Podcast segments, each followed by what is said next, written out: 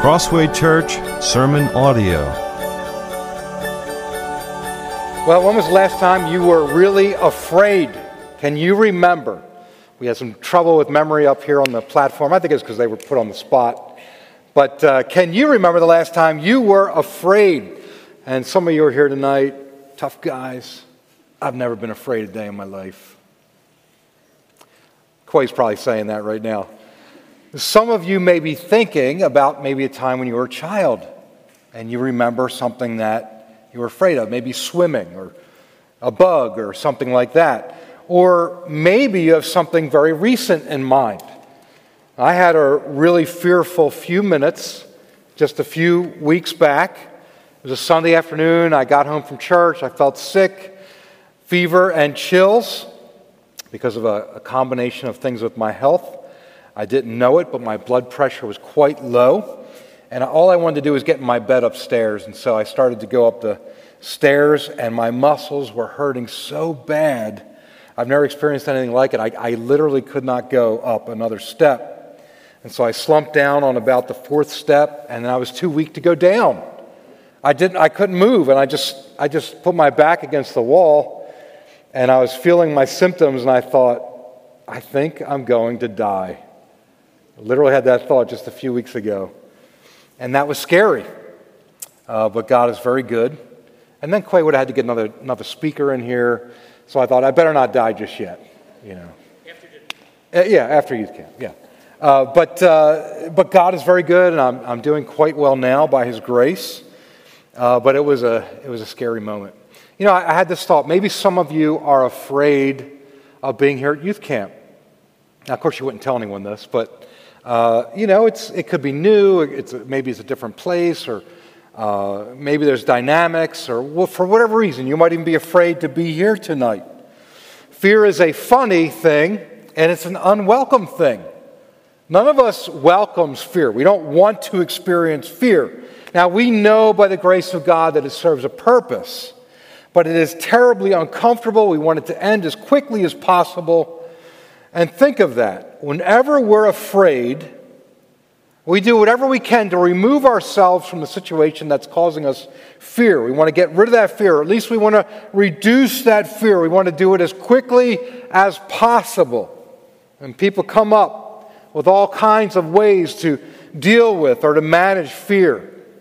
I remember hearing a one man, uh, he had, he had kind of come to this purposeful moment in his life because he had so much fear he wanted to deal with it. So he, he developed this, this idea, and he would say something like, Kill the fear of death, and that will be the death of fear. Kill the fear of death, and that will be the death of fear. And that, there's some truth to that. There's something to think about. And yet, I don't think he probably was approaching it in the best possible way. But the topic of fear, as Mr. Hannes told us, is our topic for youth camp this week. And that's good and it's right. Because as much as we'd like to get rid of fear altogether, the scriptures teach us that there's a certain kind of fear that is critical for honoring the Lord. We have to learn about fear in order to honor the Lord rightly. And so, if we belong to Him, we actually must fear the Lord. And if we fear him rightly, there are benefits to be enjoyed all the days of our lives, starting from when you're young right now to when you're older, like me and Mr. Hannah, and even older than that. There are benefits to fearing the Lord. And since that's the case, I want to make this proposal to you tonight, put it up here on the screen. Engage the revelation of God, and then you will rightly fear him. Engage revelation, engage what we, uh, what we have revealed to us about God.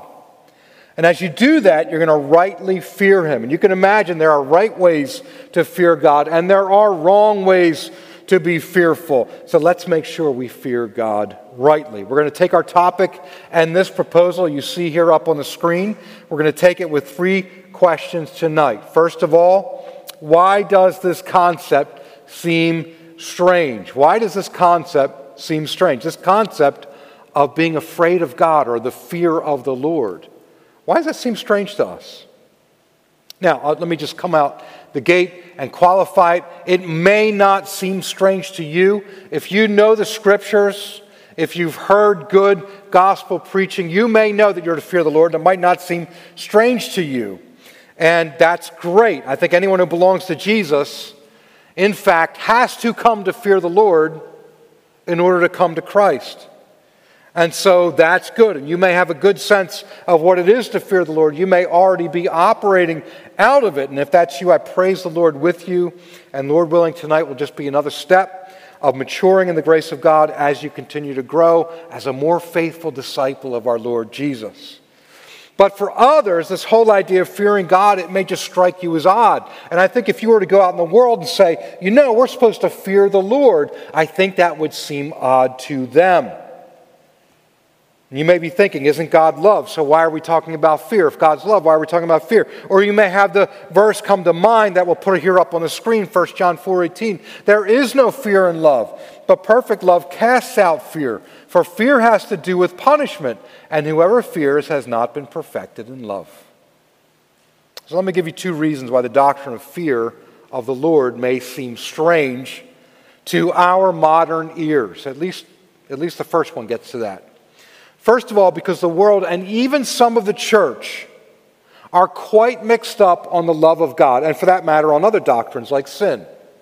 But in particular, the love of God. And because we're mixed up on the love of God, people can't imagine this concept of fearing the Lord. It seems, it seems like uh, uh, it's, it's, it's contradictory, that they're in conflict with each other. You know, it's, it's interesting. There are more atheists today I believe, than ever in the history of the United States. And that probably holds true for all of the Western nations. That more people would say, I don't believe in God than ever before. And Gallup just came out with the results of a poll, I think about three days ago, about what percentage of Americans believe in God. And you know what that percentage was? It's 81% of Americans say they believe in God. That may actually seem kind of high, but the truth is, regarding all of human history, that's incredibly low.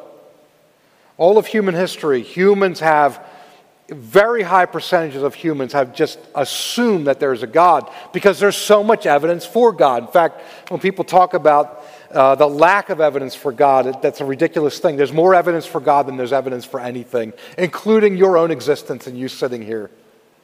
It's very readily apparent that there is a God. And that's why, even in the 1940s and the 1950s and the 1960s, the number of Americans that said they believed in God was 98%. And then finally, in, in, in the, uh, around 2011, it was down to 92%.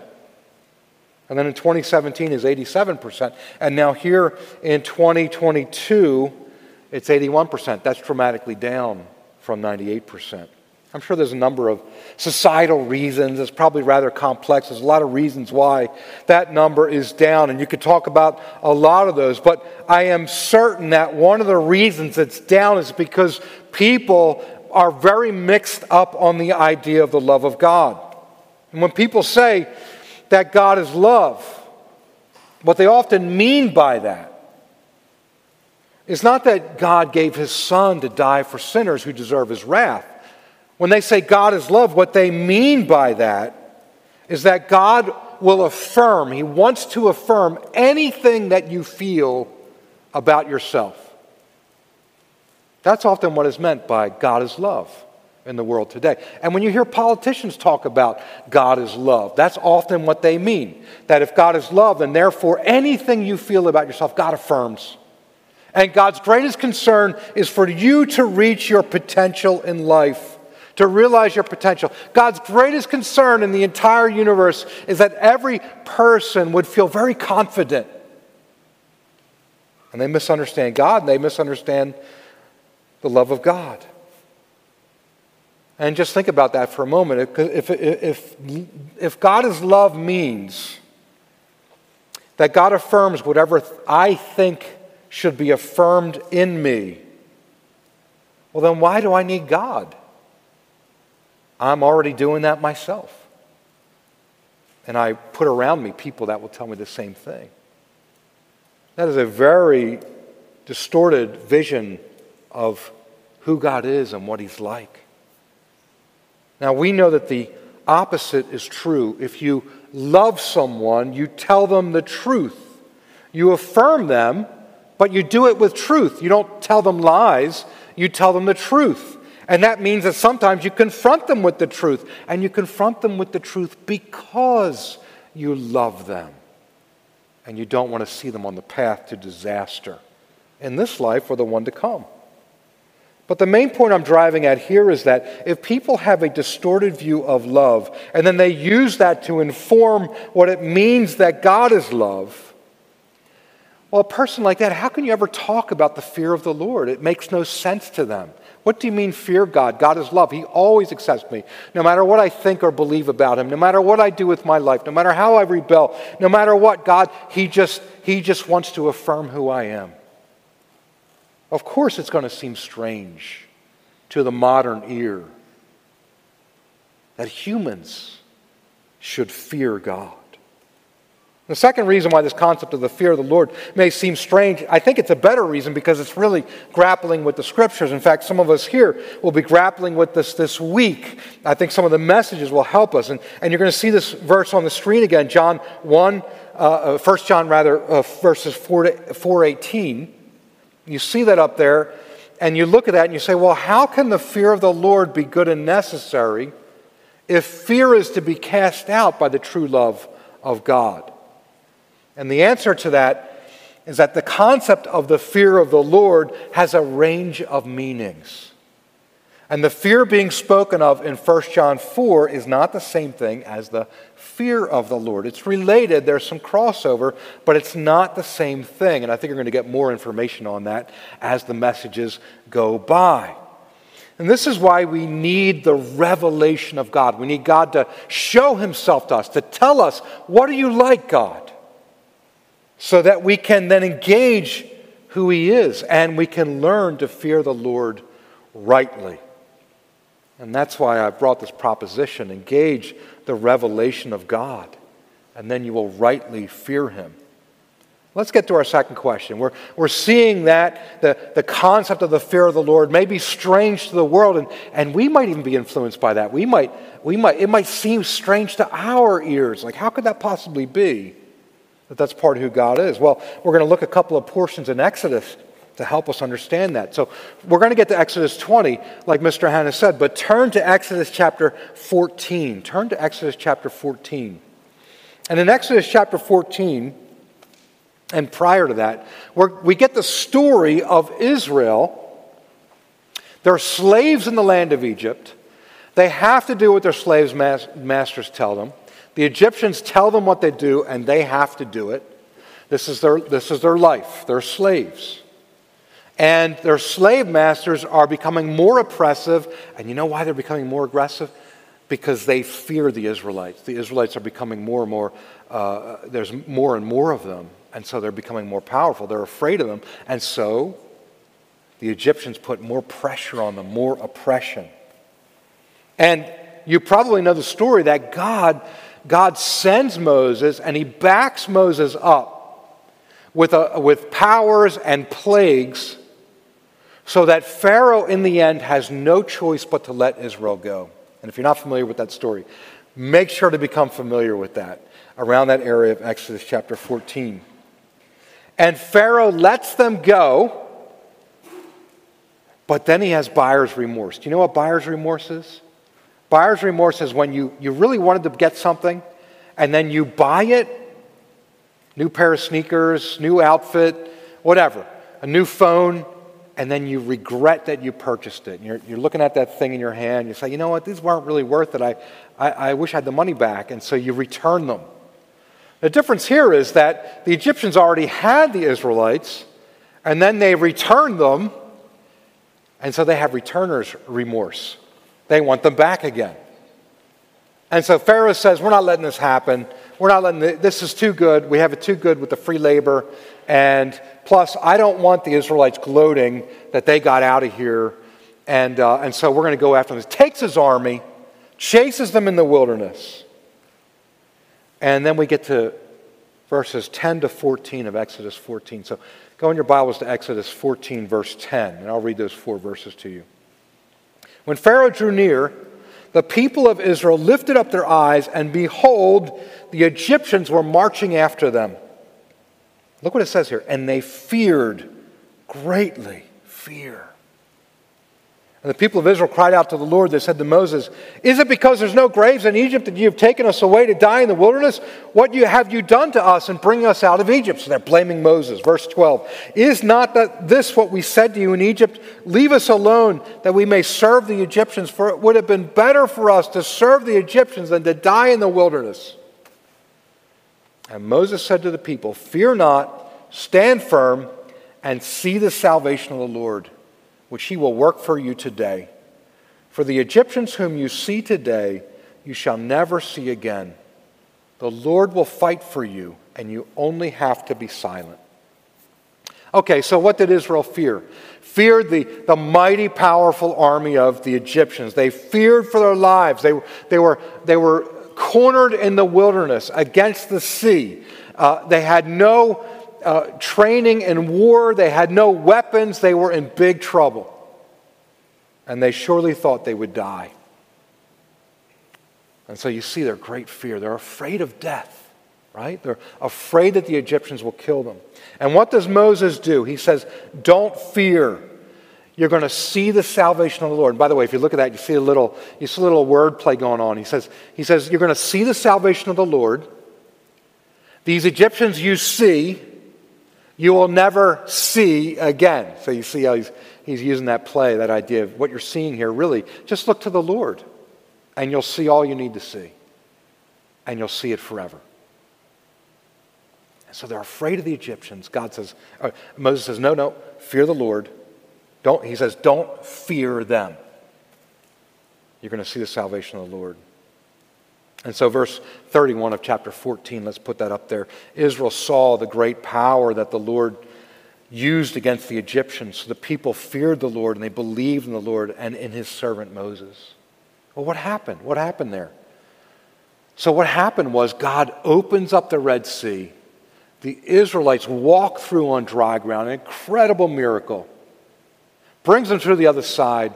And then when the Egyptians try to follow them, God closes the waters on them, killing the entire Egyptian army that came out to destroy them. And when you, we need to look at this, we need to think about it. What would your reaction be if you, if you were one of the Israelites and you saw this happen? Well, certainly you'd rejoice because you've been saved, right? But something else might dawn on you as well. First, you feared the Egyptians because there was certain death for you. But now you saw a power so much greater than the Egyptian army, power, more powerful than nature. And with the wave of a hand and a decree, the entire Egyptian army is destroyed. And you are now, the Israelites are now in the hands of that greater power. In other words, they realize, the Israelites realize, there's a much greater power that we should fear than the Egyptians. And that's an important lesson for us, isn't it? Because what they did there is they, they traded off one fear for another. They traded off fear of the Egyptians to, for the fear of the Lord. And that's an important lesson because we're going to fear something in life. You're going to fear something. The only question is are you wise enough to fear the Lord rather than all these earthly things? You're going to fear something because we're finite, we're limited, we're frail, our lives are short, death will come. We're limited, we're, we're sinners. You're going to fear something. You're a sinner. You're going to fear something because you don't know the future. You don't know what's going to happen next. You're going to fear something because the world can be treacherous. And you're going to fear something because you know deep down that every human has to give an account to God at the end of their days. And so the question is not what the question is not will you fear, the question is what will you fear? We can fear earthly powers, or we can fear the God who made all other powers. Now, this point is supposed to answer the question what is the fear of the Lord? And uh, this idea that we're trading off one fear for another, that's an important lesson. But it doesn't tell you what the fear of God is, so let me try again. Turn to Exodus chapter 20. Turn to Exodus chapter 20. And many of you may already know what's in this chapter because Exodus 20 is the chapter of the Ten Commandments. If you ever want to find the Ten Commandments, you can find it there in Exodus chapter 20. And so this happens after the Red Sea incident. So after the Red Sea incident, they're singing praises to God, the Israelites, and you'd think everything's going to be great from here on out. But guess what happens in chapter 15? They complain against God. They grumble against God. Not enough water. Then guess what happens in chapter 16? They grumble against God. Not enough food. Then guess what happens in chapter 17? Once again, they grumble against God. And they're already immediately sinning in the wilderness. This is the inclination of a sinner even a sinner who's been redeemed by God, brought out of the land of slavery, brought through the baptism of the Red Sea, made one of God's people, and brought to Mount Sinai to have God revealed to them. This is the impulse of sin. And so they, they get to Mount Sinai, and God has them encamped there. And God says, Okay, Moses, get everything set up uh, put, uh, put barriers around the base of the mountain. Make sure the people don't come near the mountain. Because here's what's going to happen I'm going to have you come up here uh, along with Aaron. I'm going to let some others come a little ways with you. I'm going to give you my laws. I'm going to reveal to you the righteousness that's required to be my people. And Moses said, okay. And they do that. And then Moses heads up the mountain where God's going to give him the law. But here's what happens he gets up there and God sends him back down. Because God says, make sure that the people don't break through. Because essentially they're sinners and I'll have to kill them because of my holiness.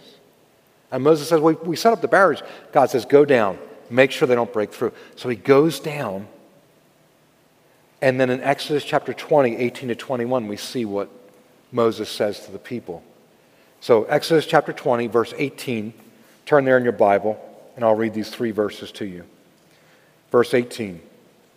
Now, when all the people saw the thunder and the flashes of lightning and the sound of the trumpet and the mountain smoking, the people were afraid and trembled, and they stood far off and said to Moses, you speak to us and we will listen, but do not let God speak to us, lest we die. Moses said to the people, Do not fear, for God has come to test you, that the fear of him may be before you, that you may not sin. The people stood far off while Moses drew near to the thick darkness where God was. And so here we see how afraid the people were why were they so afraid? Why were they so afraid? Well, the scripture tells us they, they were afraid they would die, lest we die. Don't let God speak to us, lest we die. And you see what's going on here. There's, there's, it's, it's emotional and, and it's, it's physiological. They're, they see the thunder, they see that God is, is, is sending the lightning and the thunder with it. And the sky is lighting up, and the booms are not they're not far away. You know, normally you see lightning in the sky, you wait a few seconds. Some of you know that trick where you count it out. You can kind of calculate how many miles away that uh, lightning strike was. And normally the lightning strikes a little ways away, and you hear the thunder after, uh, you know, several seconds after. It's like, wow, that's pretty cool. You know, but have you ever been near a thunder strike? A couple times in my life, I heard that boom almost instantaneous. And if you've ever heard that crack, I remember one time I was, I was in college, I was in my dorm room and I was asleep, and, and that thunder crack literally shook me out of bed. I, I jumped out of bed and landed on the side, and my first thought was, that's God. Because when something's really fearful, you know what's behind is God. He's the most frightening, the most holy, the most other.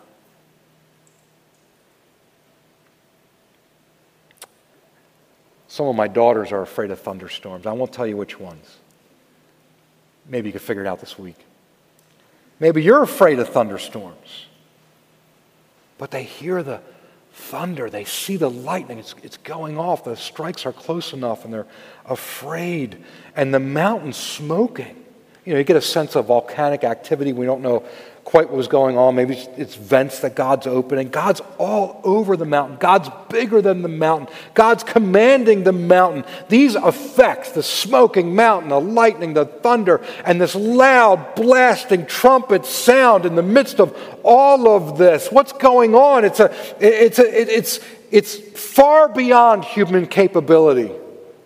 It's clearly God behind it all. That trumpet sound is the announcement of majesty and power, and they see all this and they conclude, We've seen enough. We don't want to go a step further. We don't want God talking to us. Because if He takes another step, if we get any closer to the presence of God, if we know God anymore, we're going to die. They're more afraid here than they are, than they are on the edge of the Red Sea in the wilderness. God is so great, He's so sovereign, He's so overall that we're just afraid if He speaks to us, we'll die. And that's interesting, isn't it? They realize that they're so close to the presence of God through these dramatic and spectacular displays, and their response to His presence, their response to His presence, it's actually a right response, is we'll stay back and you go talk to God, and whatever you do, you know, it's okay. We'll stay here. You let us know. And it's not an uncommon response to the presence of the Lord. You see this throughout Scripture at times. You even see it in John the Apostle in Revelation. And he has an even more dramatic response. And what happens is he, he, he gets this vision. You see the scripture up there on the screen. He, he gets this vision and he, and he hears someone speaking to him and he turns around. And what he sees just blows his mind a face like the sun, and seven stars in his hand, a sharp sword coming out of the mouth of this person. And so, if I could have that next slide, you see here in Revelation chapter 1, verses 12 to, uh, the, the last part of 12 to 18. When I saw him, John writes, I fell at his feet as though dead. He, he faints. He, he, all the strength is drained out of him. He, it's worse than me trying to get up the stairs a few weeks ago. He's got, he's got nothing left. He just collapses. But then it says, He laid his right hand on me, saying, Fear not. I'm the first and the last, and the living one. I died, and behold, I am alive forevermore and I have the keys of death and Hades. Do you ever think about that? John the Apostle, saved by Jesus the Christ, walked with Jesus, the beloved of Jesus. And yet, when he sees Jesus in his glorified form, he collapses. And then Jesus says, Fear not. And from the rest of the book, you, you see John had gotten up. Jesus says, Fear not. And he, and he gets him up. On the basis of what? Should John not fear in the presence of the living Christ? On the basis of what will he stand?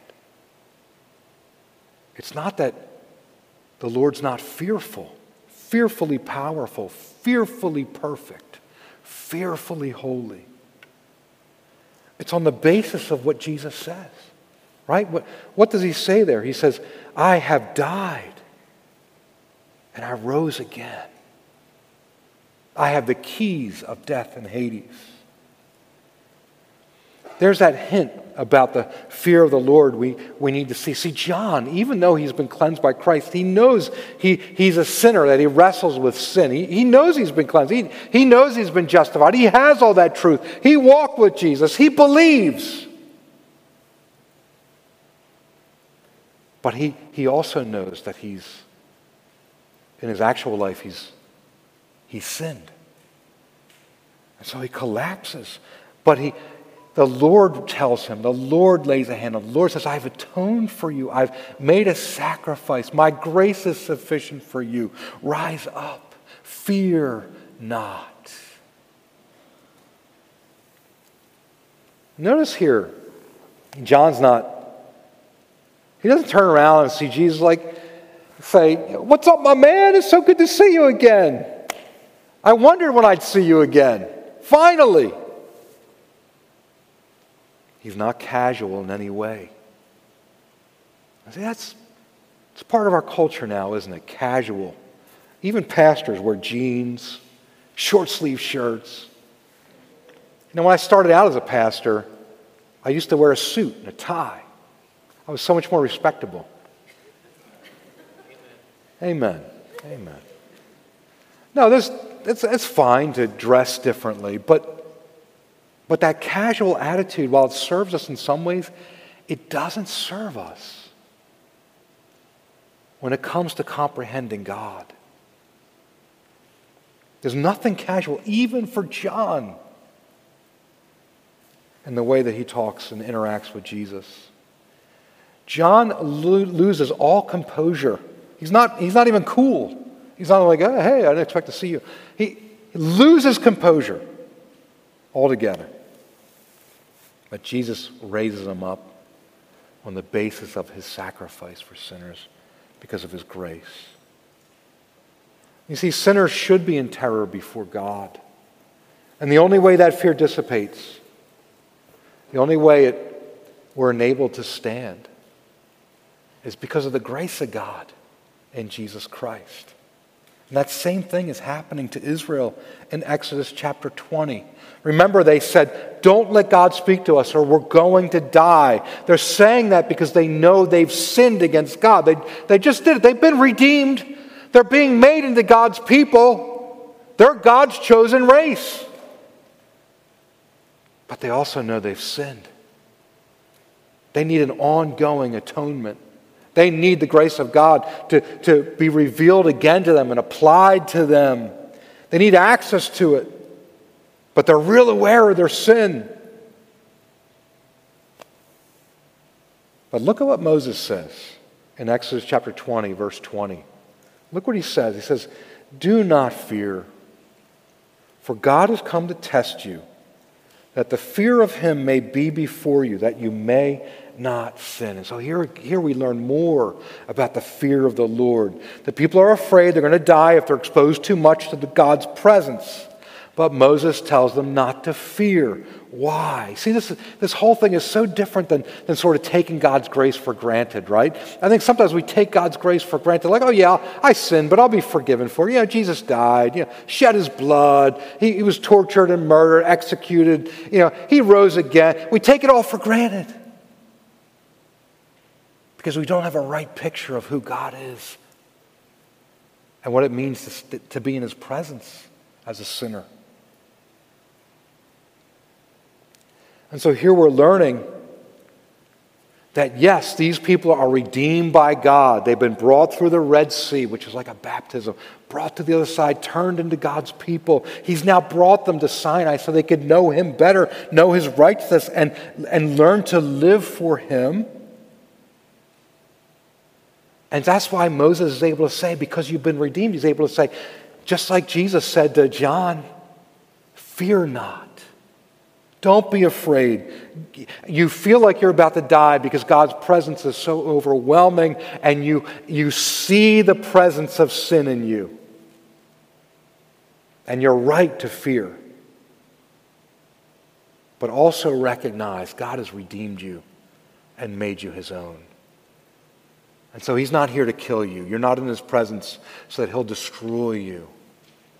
You're here to learn about him. You're here to be tested. You're here to understand who he is, to, to see his magnificence, his spectacular nature, his majesty, so that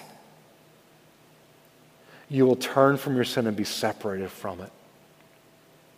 See, God reveals who he is to his people not to destroy us, because He's already redeemed us. But so that we'll turn from sin. And that's the problem when we, when we get too casual with God, when we take His grace for granted, we, we no longer feel the need to separate from sin. And that's why we need the fear of the Lord. So that we recognize who He is. And then we praise Him for what He's done. So that we can come into His presence and not die for our sin. If you have the Lord Jesus Christ, you have life in His name. And so the fear of the Lord operates in this way for you. You should acknowledge your sin and recognize the perfections of God and that you deserve God's wrath. Always, always, always. But then also know through the grace of God that comes to us in Jesus and be reassured you're not going to die, but that God wants to grow you instead. And that's the way He's working in you. If you have Jesus, that's the way to interpret life. If you have not trusted the Lord yet, then let the fear of God be real to you and recognize the terror of who He is and run to the Son so that you can be redeemed and made into one of the children of God. So that you too can be delivered from the wrath of God. And no longer will you fear Him unto death, but you will fear Him unto life.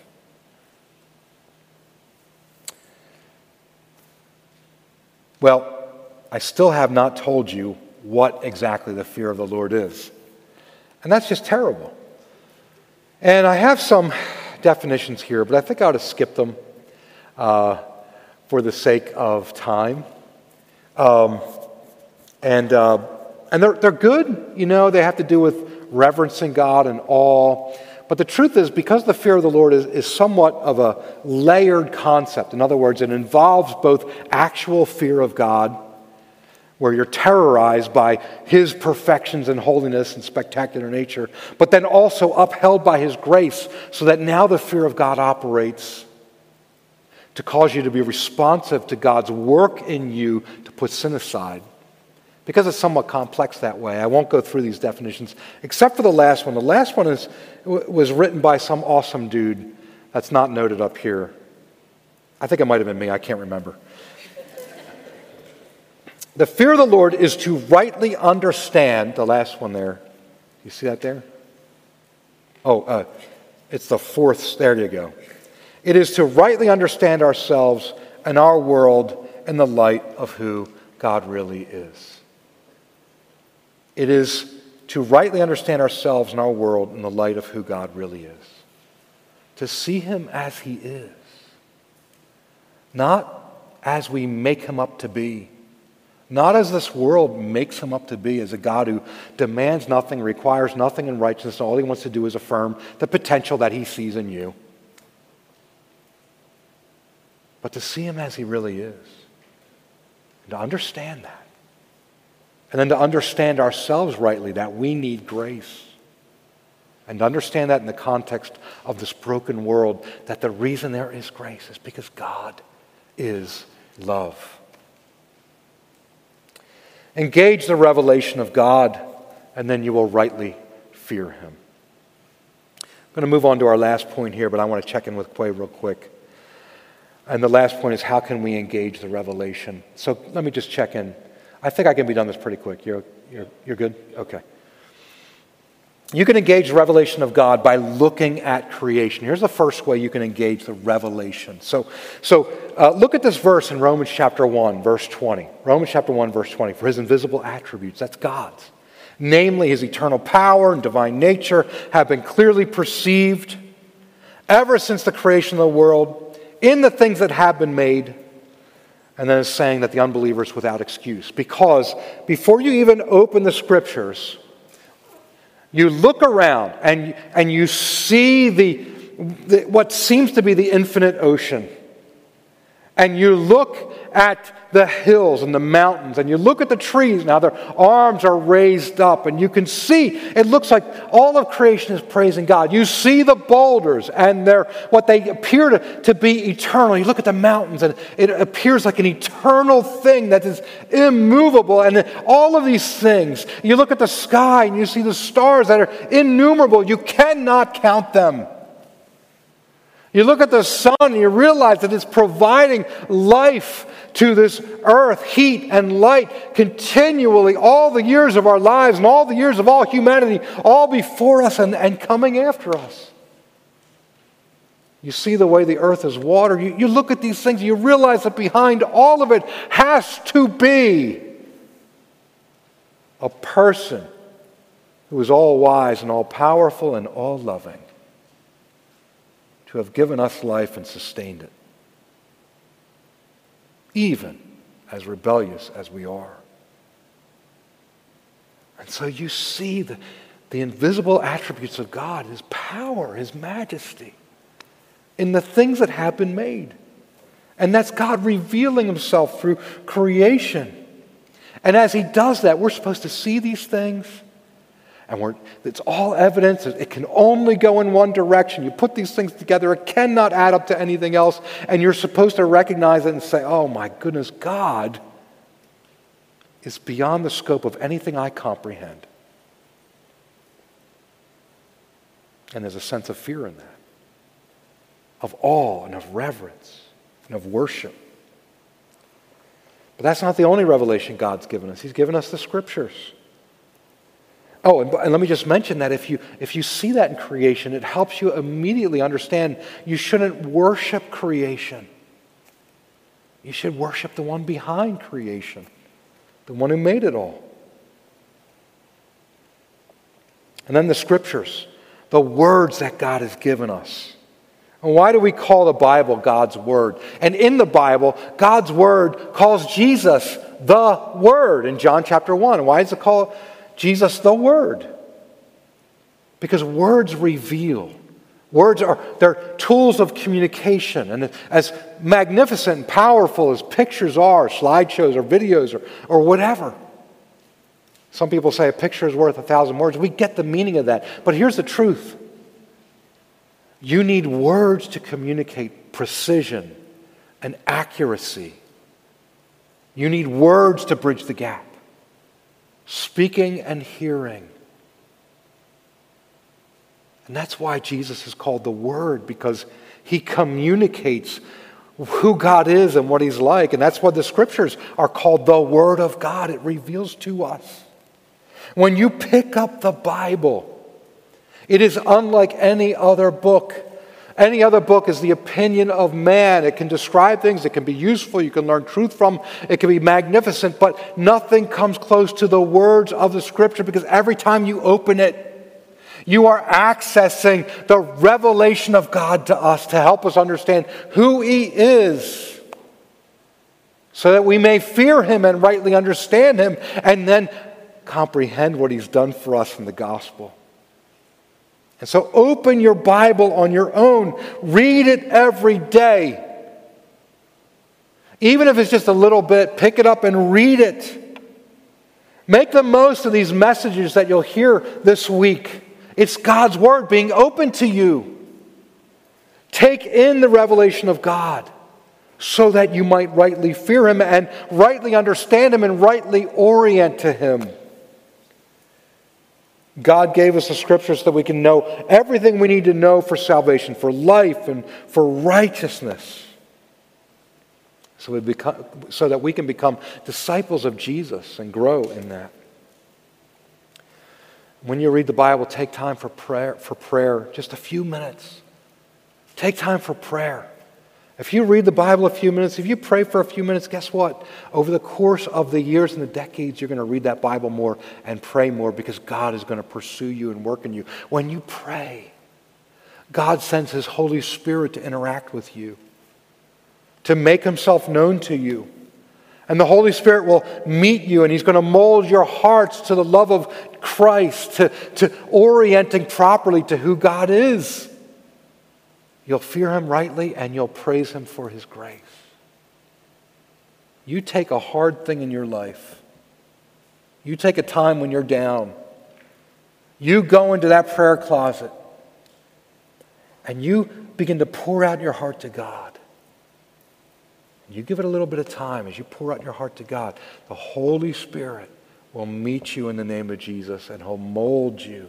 And you'll start to see the light through it all. You'll start to begin to trust God more. Your heart will, will begin to tune to sing His praise.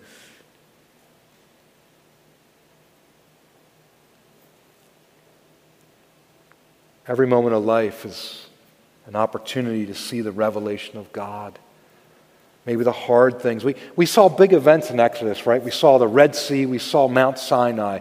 Big, huge, momentous events where God impressed on his people how they ought to fear him so that they can know his grace, that they might not sin. But you know, most of Israel's history was wilderness wanderings. It was hard times, it was mundane days. Even the miracle of manna seemed boring to them after a while. Well, that's a lot like our lives. Fearing the Lord through life, it doesn't always look like the Red Sea or Mount Sinai. Those are punctiliar, they're just events. But most of our lives, something's going on in our life, we can look at that and we can say, How should I relate to this? What does it mean to understand God is working in this? And how can I glorify Christ in it? And as we apply the scriptures, the Holy Spirit works in us. We grow and we learn how to fear the Lord and bring Him glory. And most importantly, by trusting the Lord Jesus. When we trust Him, we're fearing the Lord because we're acknowledging this is when I said earlier anyone that comes to Christ has already begun to learn to fear the Lord because you have to acknowledge the only way to come to Christ is to acknowledge, I'm a sinner and you're the Savior. And if you don't save me, I will be destroyed, lost forever to the wrath of God. And so, on the one hand, you fear the wrath of God, on the other hand, you say, if I don't get mercy from God, I'm lost. And so you go toward Him that's part of the fear of the Lord. And you place your trust in Christ Jesus. And you know his mercy. You learn the forgiveness of sins. You gain eternal life. The Holy Spirit is given to you.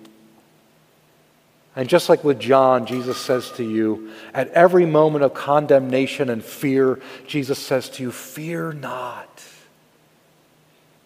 for I've died and rose again and live forever and I hold in my hand the keys of death and Hades. Won't you trust the Lord tonight? Fear the Lord and trust the Lord. Engage the revelation of God, and then you will rightly fear him. I'll pray in closing, and, and then I'll turn it back over. Lord, uh, the concept of fearing you is so deep and so incredible and so beyond us, just as you are. But we ask that you teach us tonight and move us to a right understanding of who you are so that we can rightly orient to you and rightly celebrate the grace that you give us, Lord Jesus, in your death and resurrection. Please work in us, we ask. In your precious name, amen. For more information, head to our website at crosswaypa.org.